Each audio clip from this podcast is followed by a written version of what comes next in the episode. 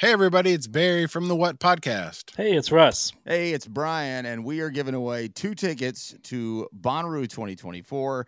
These are GA Plus, and they include camping. Russ, how do people get qualified? We want to hear your top artists to play on the Bonnaroo 2024 lineup. Call 423 667 7877 and tell us who we should check out. It's the What Podcast. Thanks the expression from the music inspired me so much to take risks and it inspired damn near the whole rap game. Hello again, I'm Adam Unz. You may know me as the host of The Opus, and now I'm bringing my own show, The Spark Parade, to the Consequence Podcast Network. I speak with artists and creatives about the cultural artifacts that spark their personal interest and creativity, whether it's music, books, movies, video games, or any other kind of art. I've never spoke about it in this amount of detail. I'm suddenly going, oh my god, I'm blowing my own mind here. Christ, it's, it's actually a giant part of my life. By talking about the things we love, we share and discover insights into our personality and the things that drive us. It's just magic, really. I mean, frustrating and it makes some people angry, but I don't think anyone's ever done anything like it. I speak with people like Conor Oberst, Phoenix's Thomas Mars, Chris Gethard, Helen Hong, Adrian Young, and more, so their sparks of inspiration can start a fire in you. I'm grateful for those who continue to put our history and who we are as a people in the forefront and make you see it. Find the Spark Parade wherever you get your podcasts. Hey, everybody, it's Barry from the What Podcast. Hey, it's Russ. Hey, it's Brian, and we are giving away two tickets to Bonnaroo 2024. These are GA plus and they include camping. Russ, how do people get qualified? We want to hear your top artists to play on the Bonnaroo 2024 lineup. Call 423 667 7877 and tell us who we should check out. It's the What Podcast. Thanks. Hi, this is David Frangioni, CEO and publisher of Modern Drummer Magazine. So excited about our new podcast, the Modern Drummer Podcast. This weekly podcast will bring Modern Drummer to life. Sit back and enjoy fresh, fun, and insightful conversations with today's top drummers, producers, musicians, beat makers, and craftsmen. Whether you're a professional, a hobbyist, drummer, musician, programmer, producer, or just love music this show is for you. Every other week, the Modern Drummer podcast will feature world renowned producer, songwriter, and drummer Narada Michael Walden. Narada Michael Walden's Upbeat is featured exclusively on the Modern Drummer podcast.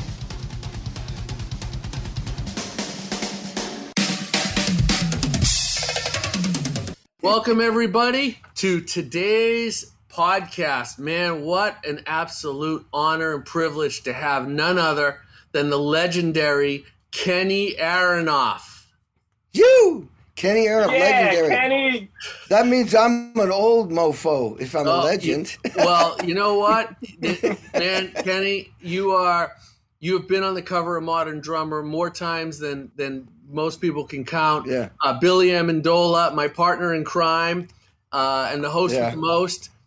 Billy, you guys have known each other for forever. But you know what's really exciting and, and relevant, especially to this podcast, we got to get caught up with you, Kenny, because you got to you always have a million current projects going on. Yeah.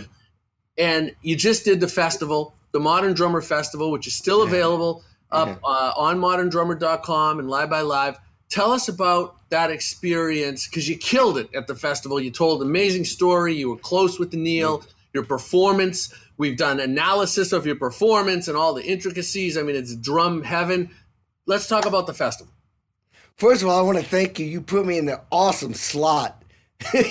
you put me right under one hour. Just when everybody's getting a little drunk or passing out, you put me on. It was a really nice. Thank you for that. Uh, you know, and, and we were just talking about how, you know, somebody tells you, hey, would you do this? And you go, oh, sure. And on paper, when you say it, it's like five seconds. But to execute takes so much more time. And so let me talk about this project. First of all, I wanted to do it at the highest level because it's modern drummer.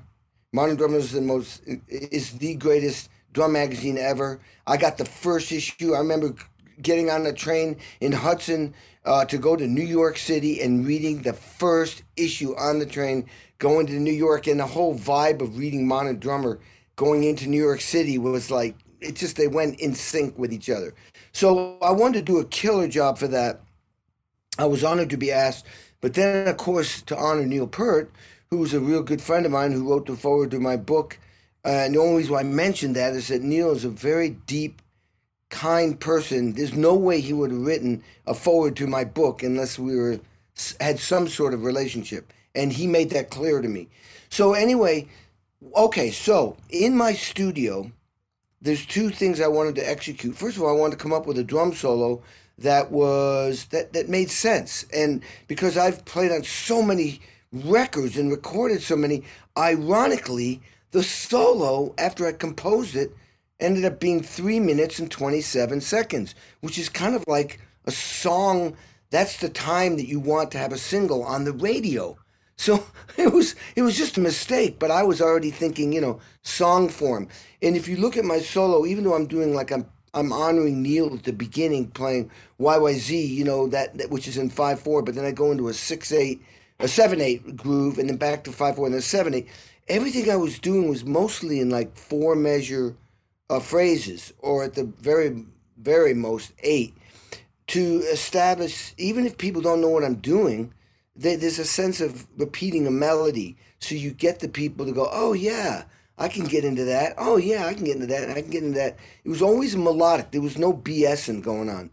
So that was that's tricky because that means every note has to be in place. So I I I to get that solo, I experimented with a lot of ideas and I kept narrowing it down, narrowing it down, narrowing it down. So once I got my solo together, what I did was I practiced each groove over and over again. Then I would practice the transitions from each groove. So the first groove was like into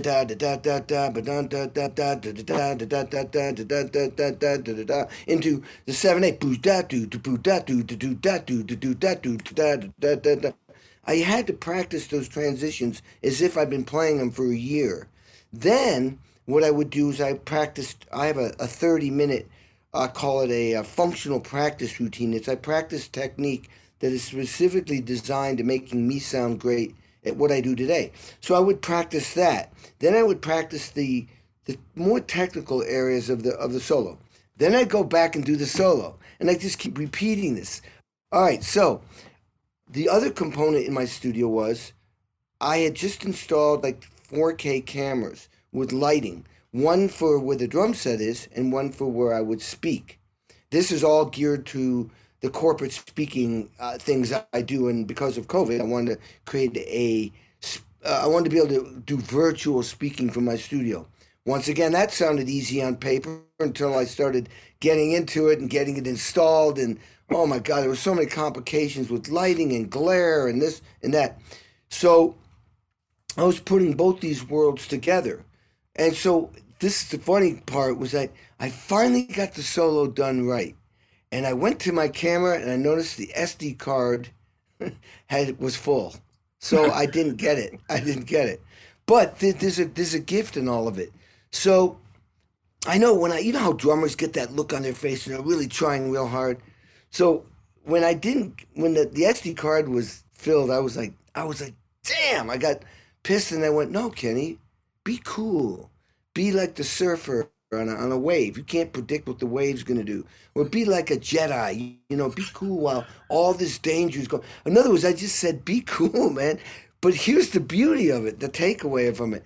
I, I said, Kenny, you know, you'll get it when you get it. Just it might be in two days, it might be in one day, it might be in three days. Just be cool. And if you notice at the end of my solo, I'm smiling and because I had that attitude to just be cool, when I was at the hard part, I was smiling. My whole attitude was be cool.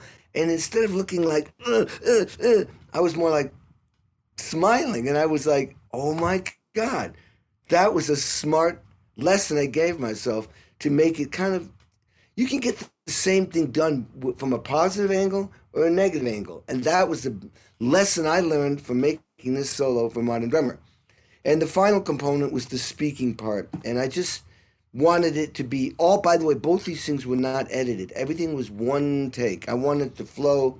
And my my my speech about uh, Neil, even though yeah, let's not let's. I'm going to stop you though because yeah. you know that we're doing uh, the festival issue for uh, the February issue. So you, I don't want you to tell that story because they're Okay, I, okay, I won't in tell the this- magazine. Yeah, I won't. I won't tell the story. I'll just say that I spoke. So, um, so when I spoke about Neil, that was a very heartfelt thing for me because there's a story there. I didn't want to just say Neil's a great drummer. Obviously, he is, but I wanted to tell a story about the man, and then end with he's this incredible drummer that played with Rush.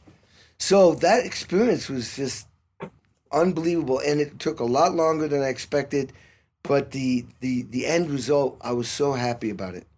Uh, it came out great. You you were definitely one, one of the highlights because it was. It did feel very, really natural, and that's the great thing about having your own studio.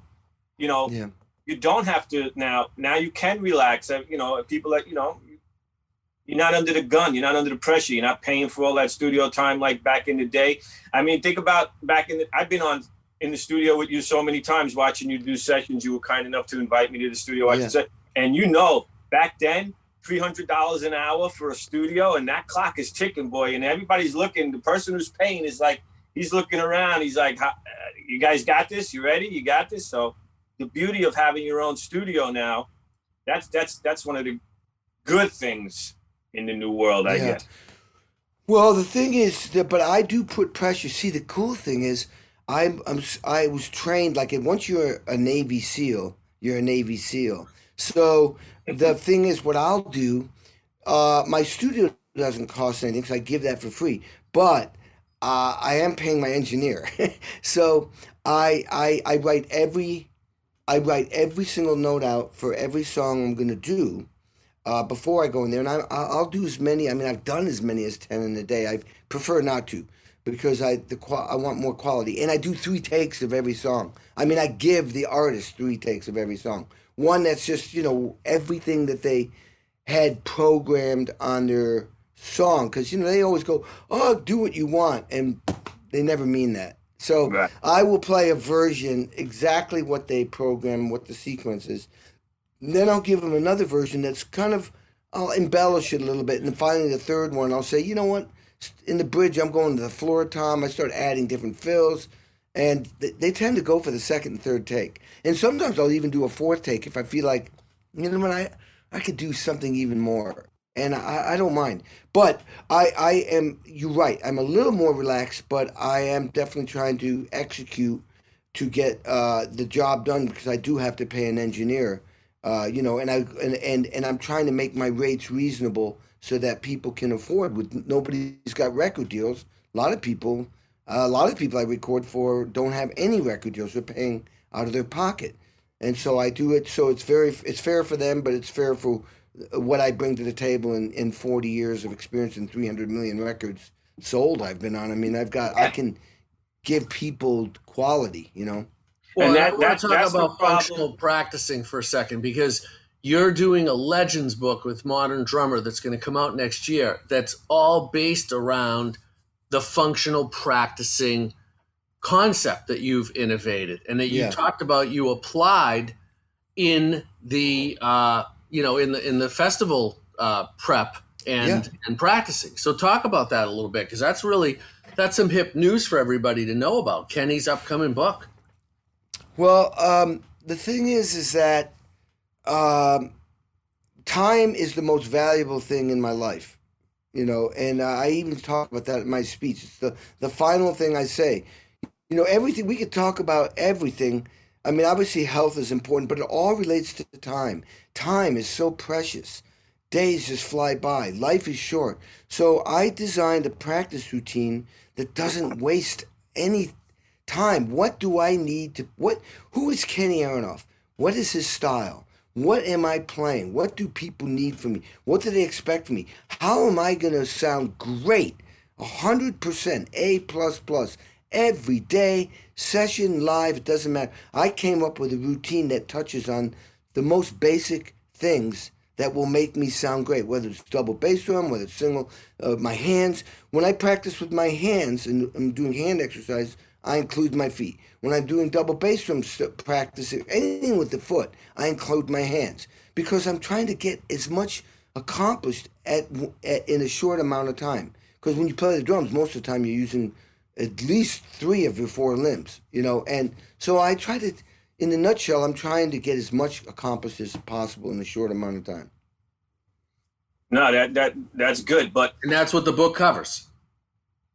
Yeah, absolutely, and it's it's to help people design their own uh, routine that makes them sound great. In other words, I could practice all kinds of odd meter stuff, Latin, African, all these other things. That's fine after I take care of business. After I take care of my foundation, my fundamentals that make me sound great, then I can do that other stuff and implement that into my playing. But first, take care of the basics. And that that's well that and that's also your passion, but you're having fun doing this. This is this is Oh, absolutely. Absolutely. Yeah. Because yeah. that's a that Yeah, absolutely. I mean I mean Absolutely, Billy. I mean, the thing is, it all starts with coming, eh, you know, what you do in life. And I talk about realizing your purpose in life. Like you, probably, I saw the Beatles on TV. I went, that's what I want to do. Uh, that was, I realized what my purpose in life is. And when I talk about purpose, that means you're doing something from a place in your heart, not just your head. Because, you know, words are just ideas and and but feelings are the truth and feelings and the truth are who you are and who you are in your heart is what drives you that's what your purpose that's what you want to do that's what i want to do every day. As soon as i saw the beatles that's what i wanted to do. I wanted my mom to call up the beatles. I asked her call the beatles up and get me to so i can play with the beatles. Because i didn't know what else to say to her. I'm 10 years old. She didn't call the beatles up so i started my own band and we played beatles music. I could only afford a snare drum and a cymbal. My mom went down uh, to Manny's in on 48th Street and got it, and uh, and that's what I did. And then, of course, 50 years later, I'm playing with the Beatles, honoring them for that. Uh, you know, let Ed's Ed Sullivan show that we all saw, and here I am. Oh my God, this is this is amazing. This is dreams come true. But man, I I, I want to say, man, dreams come true, but you have to take action. I, I mean, this zero equals zero. If you do nothing, you get nothing. And if you, nobody's born successful. So you have to make your success. We all have trials and tribulations, and and, and we have to go through adversive type of things in our life. You know, I you know I, I know Dave, you've been through stuff. You know, we've all been through stuff. We've all had things happen. But when you take action, and it comes from a place of passion and a pl- something that you love in your heart like what you were talking about, Billy, you will persevere because you're driven to work hard. You're driven to be self disciplined. You're driven to persevere no matter what because you cannot stop yourself from doing what you want. When you do what you want and you're coming from a place of purpose, you're unstoppable, undeniable, and you're authentic. It's so obvious. This is who I am. I am unstoppable. I can't even stop myself. I mean, at night I don't even want to turn the lights off because I'm like, God, I could just get one more thing done. Oh, oh, I'm so excited about what I'm doing. I can't wait to wake up. But why go to sleep? But oh, I better go to sleep because I know that's healthy. And you know, I just can't stop. I just love it. Well, that that, but that you see, that's proof that we all do these things um, because that's our passion, and we just do them. You don't even realize when you're growing up and you and you're doing, go, you know, yeah. getting this lifestyle that you're just doing it. That just, that just becomes a way of life. So this has become a way of life for, for you and yeah. basically anybody that succeeds. But the point is, you, you can't just like you don't sit back and rest on your laurels. You know, you don't say, "Oh man, you know, I I did all this stuff and you know oh, now yeah. I oh, have, no. have to get any better. I don't have to I don't have to call people and try to get work. Everybody knows I'm great. What you know? What what do I get? No, that's not you you're just you're built. You you know that you got to keep learning. You got to keep going. You got to keep yeah sing and and and you got to you got to get to the top. It's very hard to stay at the top. Yeah. Oh, and, you were so you spot know, on. You know. Somebody's waiting at that door, man. As soon as you get knocked out that door, the next person's right in that door. Oh, absolutely. But you know, if you're doing, you know, I'm lucky I guess I'm lucky. I, I'm kind of what you call the hyperachiever. Now, a hyperachiever is somebody, it's made my career. On the other hand, when Jack, like for example, when Jack and Diane became number one, on, and back then when you were number one, this is not like, you know, nowadays they got 800 charts. You could be number one and sell five records. This right. was back when it was like, it was single radio. Remember, it was just top 40 or top 100 radio stations, and then the album rock. If you were number one, oh, on on both those stations, on both those platforms, oh my God, you you are obnoxiously on You made it. That was like you. That was like you made it. I, it was like, yeah, you were set for life. What happened was when that I heard that song went to number one, I was excited for two seconds.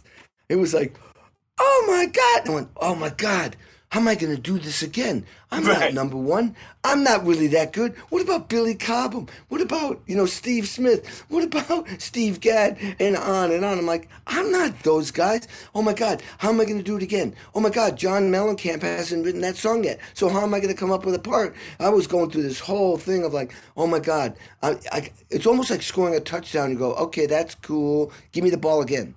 I, I just, I just, I just want to do it again and get that feeling. Actually, I'm addicted to that feeling of Yeah. success. But that's the passion. That, yeah. that that's what makes that's what makes you do the best that you possibly can and, and continue to do the best. That's the same thing with me. I always go, I do something and everybody goes, Oh man, I was gonna and I my head first thing pops into my head, next. Yeah, that's exactly. That's no matter exactly. no matter everybody's Yeah. like, Why aren't you happy and satisfied with what just happened? Next. Yeah, that's it. That's what I'm talking about. So listen, uh, let's go. Let's go back because we touched on the Beatles, um, and and you know we're both such huge Beatle fans and Ringo Yeah. fans. Uh, Let's talk a little bit about that that that feeling of all those years later, like being with Paul and Ringo, and then playing and honoring them for the Grammy Awards. And let, yeah, let's just touch a little bit on that. Well, not only did I get to play with Paul and Ringo, I got to play with you know because I was in the, uh, the the rhythm section of the band. You know what Don Was, so I played with like Stevie Wonder, who's a obviously hero. I played with uh, Dave Grohl, who's a buddy of mine, but Dave Grohl was Jeff Lynne, you know Joe Walsh from the Eagles, Keith Urban, John Mayer, Alicia Keys, John Legend. I mean, it was incredible. But and and I had done the Grammys the night before with Ringo. So Right. I, I did. I I'd never done this before. To to add the cherry on the ice cream, uh, uh, yeah, on the ice cream, uh, is I got to I got to do. I don't eat ice cream that often. I love it though. But anyway, I got to do the Highwaymen with the. There was only two existing: Willie Nelson, Kris Kristofferson. They had to fill in with other people. I'm doing the Highwaymen and Ringo the night before at the Grammys and running back and forth for rehearsals. As a matter of fact, I got Gregg Bissonette to fill in for me for the Highwaymen rehearsal at the Grammys for the camera block. And he's such a cool guy to sub for you because he just honors, you know, I'll do whatever I can to make you look good. Anyway, so I, I, I had met Ringo. I had played a, a, a, a, it was like an event that honored Ringo uh, two weeks prior. But after that, after me playing with those nine artists during the show, there's 30 minutes left, and I walk out to look for my wife, Gina, in the audience. And there are these elite seats in the middle of the arena. It was like Tom Hanks, his wife, Ringo Starr, his wife, Paul McCartney, his girlfriend, uh, George uh, Harrison's widow, uh, Lennon's widow, Yoko Ono, Sean Lennon, and some actors like Johnny Depp, Tom Cruise, and Sean Penn. And I'm going by there, and there's Ringo. They're all sitting down, but Ringo's applauding and going, "Bravo, bravo, Mr. Erno, bravo, Kenny." And I'm like, and all of a sudden it hit me that whole thing. Oh my God, that's the God. I just thought I wanted to be a Beatle so much, and he's sitting down and applauding. And so I'm looking around, and everyone's kind of looking at me because there I am with these people. So I get down on one knee, and he goes, uh, Kenny, that's okay. I'm already married. And uh, I know. Can, can you picture that? He's so funny, you know. Oh yes, I So- can. yeah. So I said, no, no, no, no. And I was literally fumbling, going, oh my God, I'm going to say something stupid. And what it was, was it, it was the thing that was coming from my heart. And it was just, I just said, look, you're the reason why I play drums, Ringo. You're the reason why I play rock and roll. And you and the Beatles set me on a course at 10 years old that I've been on ever since. And I remember thinking, I know you've heard this before. And he says, No, no, no. And his wife was like tearing. And I went, Oh my God, they don't mind hearing this eight billion times. And, and, and when I walked away, I, kept, I that's when I went, You know what? It's true, man. in order to be great at something, to get to this point, and that's the whole point of the story. to- why was I asked to be the drummer on that show? Because I was still relevant. I was still happening. I was still Kenny Aronoff 40 years later, and that's I got the call. And that's the lesson learned is that, you know, you don't just sit on your chair waiting for the call. You go out there and you perform and you record and you practice and you work hard and you communicate and collaborate and then you get lucky and you get the call. Uh, and so I realized that, you know what, to be great at something, you got to really love it. It's got to come from your heart in order to last that long and persevere. And one more thing at that show, I got to hang out with Paul and Ringo for 45 minutes. With Don Was, Benmont Tench from Tom Petty's band, and there might have been one other person. It was this intimate hang. And I mean, it was like hanging out with your brothers or something, maybe even better. They were so nice. And they're talking about, Paul goes, Hey, Ringo, do you remember that time when we were little kids in uh, in Hamburg? We thought we were old because we were smoking fags, which is cigarettes. they thought they were old in their 20s. And they went into a music store, and back then, you know, rock and roll was new. So the, the guy at the music store was like kind of like in this, he had a tie on, that's what it was. White shirt, might have had a suit jacket on. He was probably a jazz guy or something. And they're playing this chord, and, and oh, I know it was, it, it was John Lennon and Paul. And Paul goes, Hey, Johnny, check out that chord he's playing. What is that? And they asked the guy, and it was some minor chord.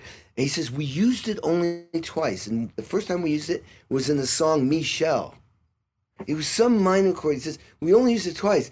But Paul enjoyed sharing that story with us because he knew we were like, Oh my God. Right, right. And the other and the other thing he said was when they came to New York, they didn't they just thought they were this little band from Hamburg. And they're going to the Ed Sullivan Theater and there's all these kids everywhere and big Appaloosa horses with police and Paul goes, What's going on? What's going on? And the, the driver says, I think that might be because of you guys.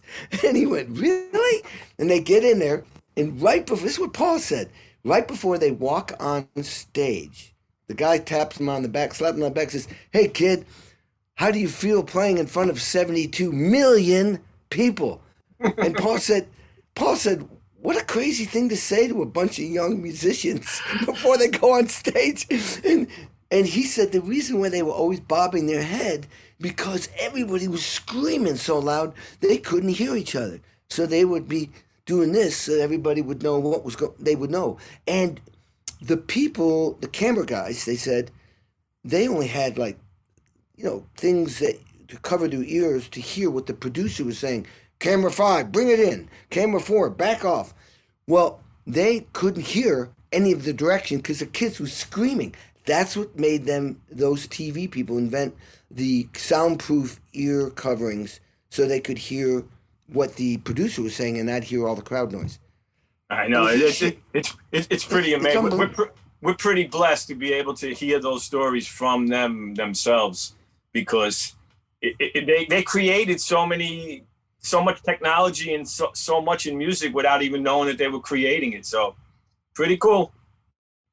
Pretty cool. And that was life changing. Magic, yeah, magic. Those are magic that, it, like you said, that's what you work for to get to the mountaintop, and that that's part. Yeah. That's one of the mountaintop. And then Je- Jerry Lee Lewis, right? Didn't you just come back uh, from Oh Jerry my Lee? God. Yeah. Jerry okay, Lee so- Lewis's uh, birthday party, right? Yeah, with his cousin. Jerry just turned 85, but so did his cousin, Jimmy Swaggart, and his other cousin, Mickey Gilley. 85 years old, these guys are. And they all grew up like in the like Louisiana swamps. And and Swaggart's son, by the way, everybody, I flew there because, first of all, the Beatles were influenced by Jerry Lee Lewis. And I mean, we're going to the roots. These guys invented rock and roll. I, I mean, I mean, Jerry Lee Lewis. There's a famous picture. I think it's called the Million Dollar Quartet. Is that what it is? It's Johnny Cash, Jerry Lee Lewis, Carl Perkins, and Elvis. They all ended up at Sun Studios with, uh, uh, what's uh, uh, Sam um, Phillips, and somebody was there to collect the check. Jerry Lewis was just a house piano player. They ended up there, and Sam convinced them, "Hey, uh, guys, uh, why don't you write a song? And he went in and hit record, and they they they they, they did this amazing thing. Anyway, Jerry was revered by all of everybody. There was nobody like Jerry, even Little Richard and and Chuck Berry, and they all looked. And the Rolling Stones would like, and the Beatles were all like Jerry Lee Lewis, Jerry Lee. Well, Jerry Swaggart's son tells me a story about how Jerry and Jimmy, little little little kids, they would go and listen to the black musicians playing in some. It wasn't. It could have been just a a, a building or a shack or whatever, because it's in the swamps. There's no there's no money down there. Could And be on somebody's listen. could be on somebody's porch. Could be. So they go knocking on this guy's uh, door one day, and the guy goes, "Whoa, what are you guys doing here?" Because it was obviously in th- his neighborhood, and didn't expect to see these two little, you know, blonde-haired kids there. and and he says, "We want to know what chord you're playing." And that, and he goes, "Chord? How do you, what do you listen? How do you know what I'm playing? Where you listen? Where have you heard me play?" So, well, we go out and we listen to you play outside that door or outside that wall. Anyway, that guy, the uh, the musician, taught them this chord, and they developed in the '50s basically what became boogie woogie rock and roll. I Right, mean, they right. just took it and created their thing. And oh my God, to hear those stories, and I mean, I flew there because there's only a few of them left. Jerry Lee, well, Swaggart, of course, Mickey Gilley, but you know Willie Nelson, Kris Kristofferson. When they go, it's over. These are the ones that invented my life, what I do. So I went there to celebrate Jerry Lee Lewis's birthday party, and we gave him a birthday present, which was a six-shooter pistol, because that's what Jerry loves. Guns. and so, dude, this guy, I mean, and, and so I'm going to say this humbly. This was, I didn't realize this, but Jerry's wife, you know, and by the way, everybody wrote, uh, uh, sent in like little videos like Joe Walsh, uh, Chris Isaak, um, you know, um, John Fogerty, Tanya Tucker. Uh, I could go on and on. Uh, Sam Phillips' son, uh, uh, Billy Gibbons. I, I text Billy as soon as I saw his. I went, Billy, you don't get to believe who, where I am. I just saw your video. It's amazing. And I'm with Swaggart, Mickey Gilley, and Jerry. In five seconds, Billy's calling me. He says, Are you with the three of them? The three of them. They haven't been together for 30 years in the same room. Are they there? You got to take a picture. I went, Dude, I, I, I will if I can. I got to get off the phone because I'm about to perform. He went, oh, go, go, go. I mean, Billy got it. He actually got it. But here's the killer. So, Jerry Lee Lewis's uh, wife takes a moment at one point and goes, you know, we're all family here. We're in a little living room. There's only like 20 people there. And um, she uh, he goes to Kenny, the guitar player. Kenny, how long you been with Jerry? 53 years, ma'am. And then he goes to the bass player. How long, Ray, have you been with uh, with the Jerry? On and off since the '90s, ma'am. And then she goes, you know, a little while back, uh, Jerry was like getting frustrated. He felt like he needed someone to drive the band, and he was shaking his head. And then she turned around, and looked at me, and goes, "Then we got Kenny Aronoff." And I went, "I went, oh, you're on camera. Don't don't make any like, don't open your mouth wide like, holy shit." I went, um, oh, yeah. Apparently, I didn't realize that when I came in, I had this fire and this spunk that Jerry was like, yeah. And I guess I should have known because at about, let's see, I did a show with no rehearsal. Jim Keltner called me up because he couldn't do it or didn't want to do it. And so I do it, no rehearsal. I do the show. And about midnight, I get a text from somebody saying, it's with Jerry. He says, Jerry's still talking about you. You're, you're drumming. Then I get a text at 3 in the morning. says, Jerry can't stop talking about this drummer. Then I wait in the morning at 9 a.m. I get a call. Yeah, Jerry's still talking about this drummer. Would you do other gigs with him? I went, Are you kidding me? I'm there, man, just to just to look at him. Anyway, that's the story. And I then mean, you that- got and you got to play because you sent me the little clip of you, of you playing in the living room. Oh, dude, you're doing Amazing Grace with Swaggart. I'm- he's the Elvis Presley of of you know preachers, and he did a prayer, and I'm like, oh my God, that's Swaggart. That's where he goes, comes up to me, and says, son, God's given you a gift. You're the greatest drummer in the world. God has given you the gift. I mean, he said it with all that preacher's vibe. I'm like, oh my God. I'm like, this is incredible. That's cool. I love this. I love this stuff. Before before before we bring on a special guest, I'm not going to tell you who, but we're going to bring on a special guest. But one more thing I, I, I want to talk about before we go. The uh, you just made a deal with LP, right? Absolutely. I'm so excited. I mean, We got some new, pro- new some new Kenny products coming. eventually we're going to come up with something. Right now, I've created this. Did I send the picture of that big ass drum kit I made? It's a percussion kit. I mean, they, they got a cajon where the bass drum beater hits it from the side. Then instead of a snare drum, I have like this. It's like a garbage can with a head on it, with all these like jingles and, and snares, and and I play with uh, uh like like you know they have these cajon plastic six, or I play with these Vic Firth uh, plastic uh, 606s, Route 6, Route 606s, I think. Then I tune the bongos down, way down, and put tape all over it so it sounds thuddy. Then I have a headed tambourine. Those are my toms. Headed tambourine tuned way down. Um, and it's uh, so it's real thuddy. And then I go around. I have a little teeny tom, a little 16-inch kick drum. On top of that, a tabla. Then I have their tamburos tuned way down as to- toms over there. Then I have they have this big. Where the huge, hell do like, you um, find the time to do all these things? I know, dude. I get obsessed, dude. It spent a week on this, and I sent. I call. I sent a video to LP. The only way I could get it, I call it the headless crotch jam. And what, it is, it's dude. I. It's like you, there's a picture of me doing this cool, funky thing. I actually I did some of the Neil Neil Peart solo on it just to show them. And by the way, I got hi hats, a remote hi hat with two 10 inch splashes as my hi hats over there. Anyway, you can't see my head, and the camera's kind of so you can get all the equipment. It's kind of getting my crotch because I'm, you know, you know. So I call it the headless crotch jam. Anyway, this stuff is amazing. We just did a photo shoot. I I, I didn't realize how, they make their stuff so well. It's so badass. It's like just badass. And I just I have to do this uh, timbale solo for Edgar Winter called me up and wants me to do this thing. He's doing a tribute to Johnny Winter. So I thought, oh, Frankenstein. No, it's not Frankenstein. It's it's a I don't know if I'm supposed to say what song. It's a Stone song, but they said, "Can you get four timbales?" So I said, "Well, I suppose I'm with LP." I called up. I felt bad because I don't use timbales that much. I said, "Listen, I'll borrow a set of four. Just I need four pitches." No problem. They just sent me. I mean, these things weigh a hundred pounds. I mean, they make their stuff so friggin' good. It's ridiculous. I'm No, that- that- so excited. Martin Cohen started that company. He, he he he invented a lot of those percussion instruments. So LP's a good company. I mean, there's a lot of good percussion companies, but LP is uh, is definitely uh, good.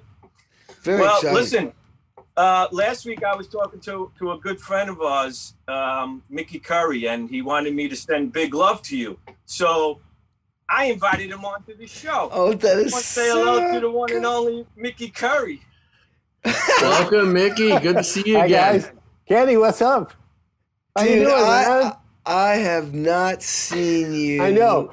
And I'm scared. hey, you, You still look- look good. You, look still, great, man. You, You, look still great. got you still got your hair. well, yeah, I need a haircut. Uh, uh, Now don't cut it. it's if you March, man. You know, so You look great, man. you Oh, man, remember? Mickey. I was I was uh, thinking about this today. Do you remember um, the first time we hung out together? Was it uh, was it in New York City on the street? No, it was in Farm Aid.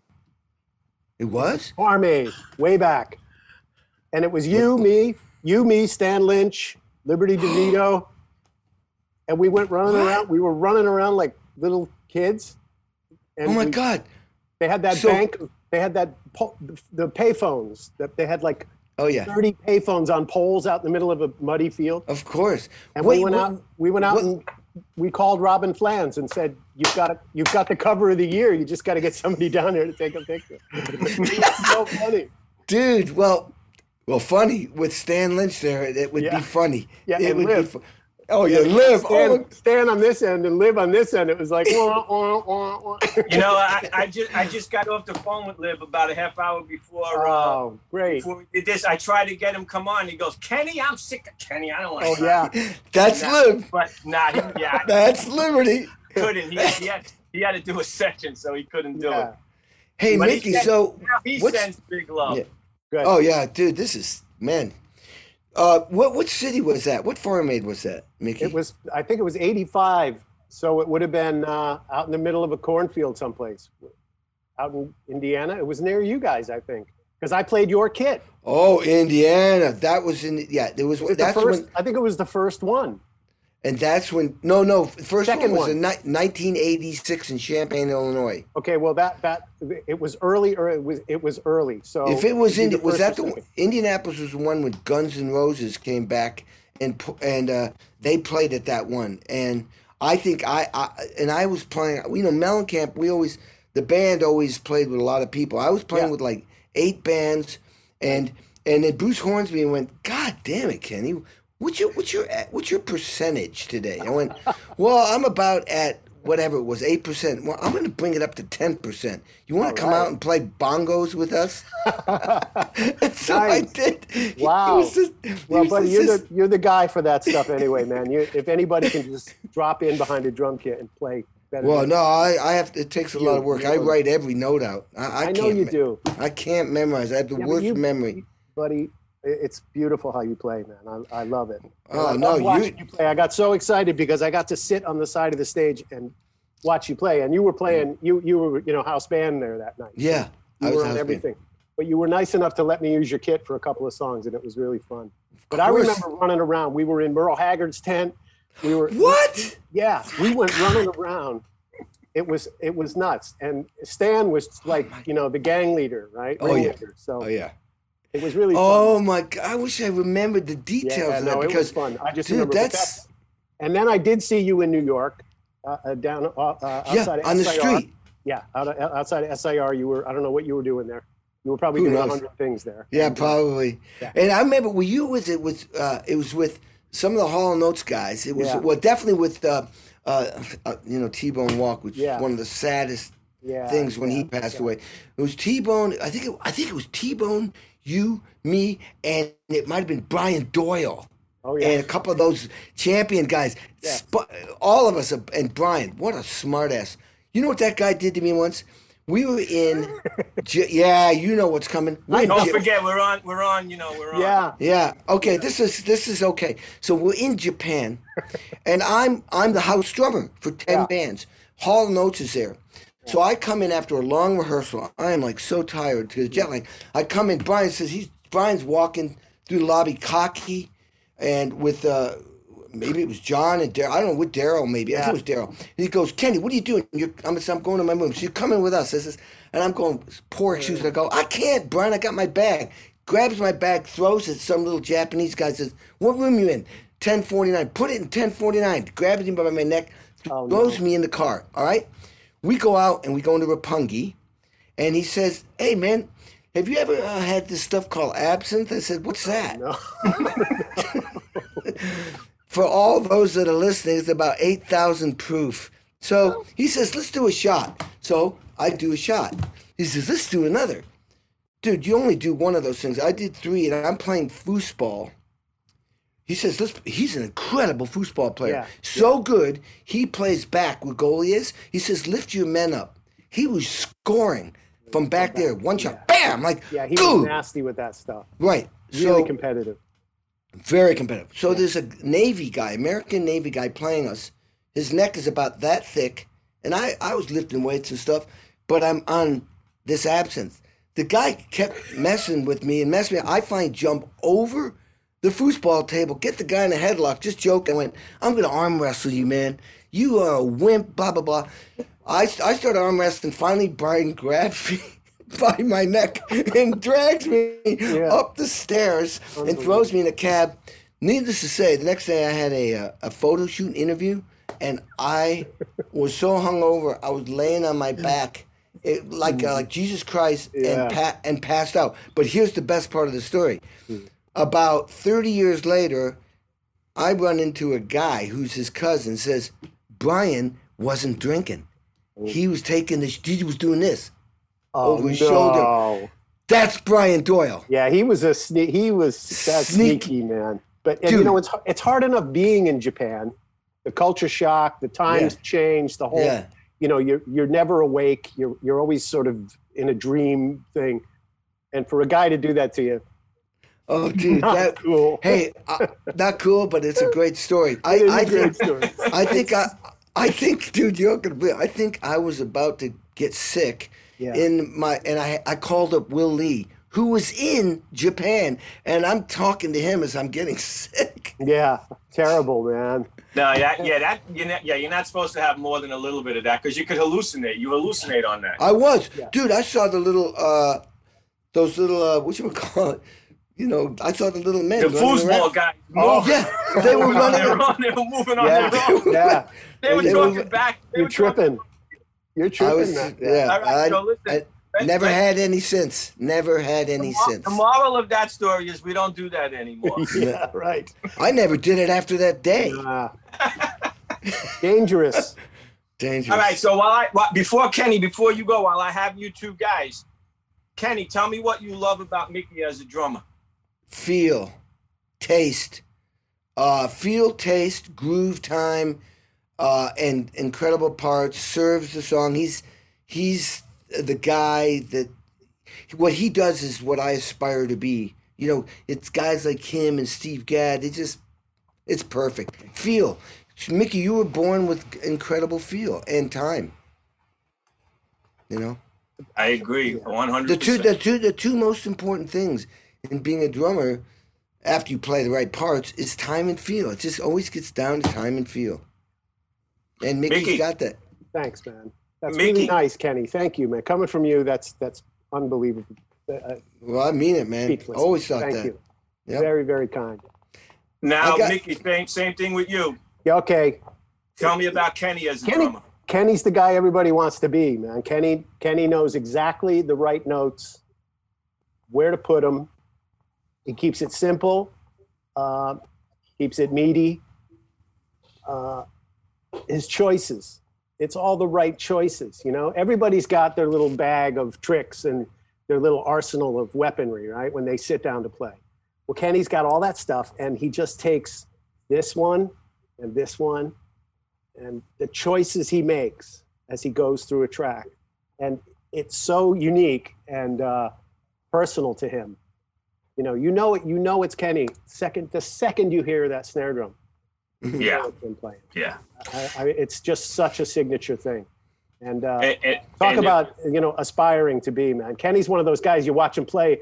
You either want to quit, yeah, or you either want to quit and go out. I can't do that, or it's so inspiring that you just want to go home and woodshed. You know, just work it Wow. out. Just try. Thank to, you. That's Too awesome. Too good. I, I, I, I, I agree 100% with both you guys. You've both been huge influences on me, you know, my whole life. And, and not only as drummers, but as people. And I can't stress that more than enough to Yeah. everyone.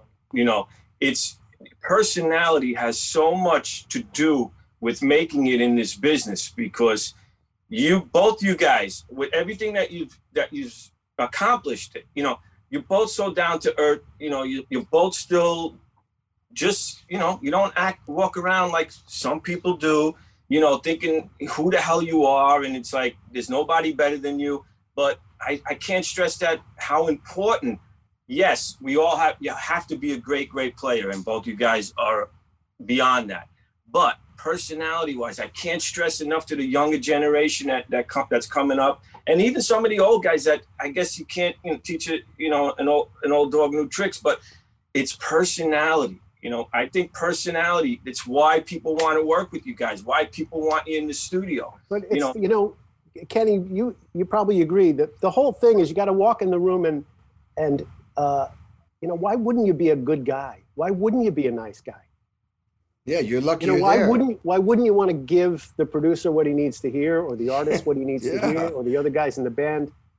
You know why why wouldn't you do that? I mean, who goes in there thinking, "Well, this is my thing, man. So you know, here's my thing." And uh, you know, Well, if you're going to be a session drummer, you it's about serving. I mean, you just Yeah. chose to be a.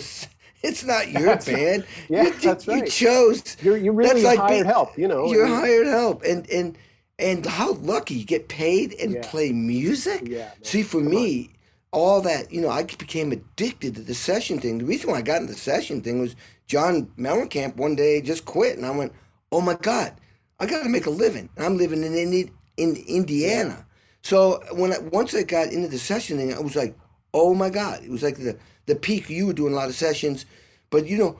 You know, I'd be one day it'd be BB King and Bonnie Raitt, next day it'd be Elton John, and then the next four days would be Bob Seger, and on and on. It was fun. Why? And I'm like, I'm happy to be here, like a dog. Like, I'll play, sure. And I could so still good. be, I could still, you know, we could still be ourselves. That's why we were hired. Yeah. But the big thing is, and Don Was said in in the, in, in my autobiography. He said, you know, I hired Kenny because man, he motivates the room and he motivates the other players and he saves my sessions. And that's that's besides drumming. That's a personality Yeah. thing. exactly right. So really, we should be thanking mom and dad. We, we had a we Yeah. had a good upbringing. Yeah. We were taught to you know get along Yeah, with it really is. It's true. It's where you came from, you know.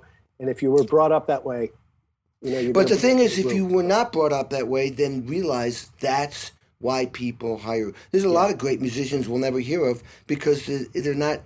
They're, they're, they're difficult to work with. I mean, a Yeah. producer, the producer, he's got 12 people in there. Yeah. He wants people to help him. I mean, it's Bill Belichick as the producer, and we're all on the, the Patriots, you know, a It's really team. true. We have to.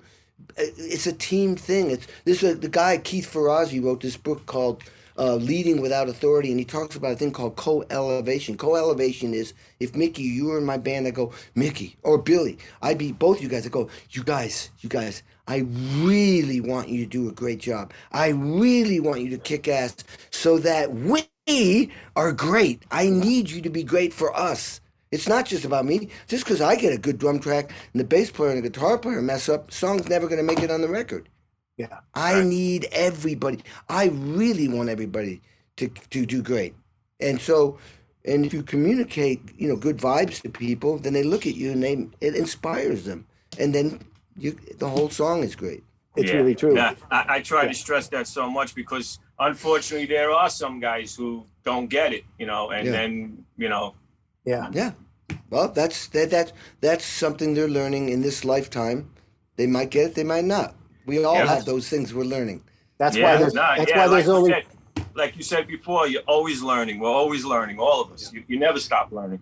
It's really hard to do that when you're perfect, but you know, I've still got things to learn. though. See, that's that's why there's only one Kenny Aronoff because of things like that, man. Exactly what he just you. said. It's hard to be Well, perfect, listen. Kenny, and you are, man. I don't know how you do it. No, Kenny, no. I don't I know how you wanna- do it. Kenny, I I, have want to. Uh, I want. I don't want to cut you short, but I want to thank you. for yeah, you're welcome. So we can get. We're gonna talk to Mickey a little bit, Yeah, and but I just wanted you guys to hook up. dude, We're going to talk more about you. That's what we're going to do. You know. Okay, So, just- I, I I just want to say, so cool to see you again. And One people would probably think, well, these guys must talk every day. Yeah, but you get caught really up. funny. You get caught up in your world. of course, yeah. I'm going to leave everybody with one statement I just thought of that that you guys just made me think of, and it's this. It comes from a place of being humble. I'll never be as great as I want to be, but I'm willing to spend the rest of my life trying to be as great as I can be. And that's like a running back in football. You don't score touchdowns every time, but you keep trying. That's nice, Kenny. All right, you guys.